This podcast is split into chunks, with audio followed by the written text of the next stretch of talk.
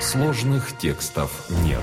На сайт Bible.ua поступил вопрос на основании первого послания к Тимофею 4 главы с 3 по 5 текст, запрещающих вступать в брак и употреблять в пищу то, что Бог сотворил, дабы верные, познавшие истину, вкушали с благодарением. Ибо всякое творение Божие хорошо, и ничто не предосудительно, если принимается с благодарением, потому что освящается Словом Божьим и молитвою. Читая параллельные места Библии, включительно с этим текстом, получается, что в пищу можно употреблять все. Главное делать это с благодарением, или я что-то неправильно понимаю. Отвечает пастор Андрей Бедратый. Если мы внимательно прочитаем все эти три текста, то увидим, что ни один из них не говорит о том, что можно употреблять в пищу все. В послании к Тимофею Павел пишет, что в Ефесе а именно в этом городе на тот момент находился Тимофей, появились еретики, которые учили тому, что нельзя вкушать то, что Бог сотворил, чтобы верные вкушали. Тогда возникает вопрос, что же Бог сотворил для пищи верным? Что имел в виду апостол? То, что дано Богом для пищи, описано в 11 главе книги Левит, которая начинается такими словами «Скажите сынам Израилевым, вот животные, которые можно вам есть из всего скота на земле. Книга Левит, 11 глава, 2 стих. Дело в том, что есть два вида нечистоты.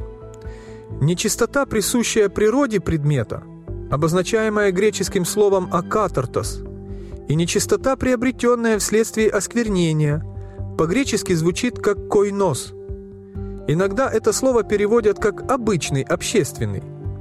Так вот, Койнос можно осветить, а акатартас нет.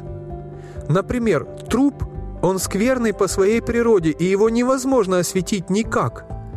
То же касается и нечистого животного. А вот если что-либо чистое в своей сути, но было осквернено, то его можно было осветить. Так что в этом конкретном месте Павел не говорит о нечистых животных, ведь они нечисты в самих себе, и их невозможно осветить ничем. Речь идет о чистых, но каким-то образом оскверненных. Например, об идоложертвенном. Об этом же Павел говорит и в послании к римлянам, 14 глава, 6 стих. «Кто ест, для Господа ест, ибо благодарит Бога, и кто не ест, для Господа не ест, и благодарит Бога». Римлянам, 14 глава, 6 стих. Ведь дальше, в 14 стихе, Павел дает объяснение своей позиции – я знаю и уверен в Господе Иисусе, что нет ничего в себе самом нечистого. Здесь речь идет именно об осквернении койнос, а не о природной нечистоте акатартос. То есть Павел говорит об идоложертвенном, а не о нечистых животных. А в книге Деяний, 10 главе, Петр сам разъясняет, как понимать это видение. Ведь там речь идет не о пище, а о проповеди язычникам – которых Петр, да и вся церковь на тот момент считали нечистыми.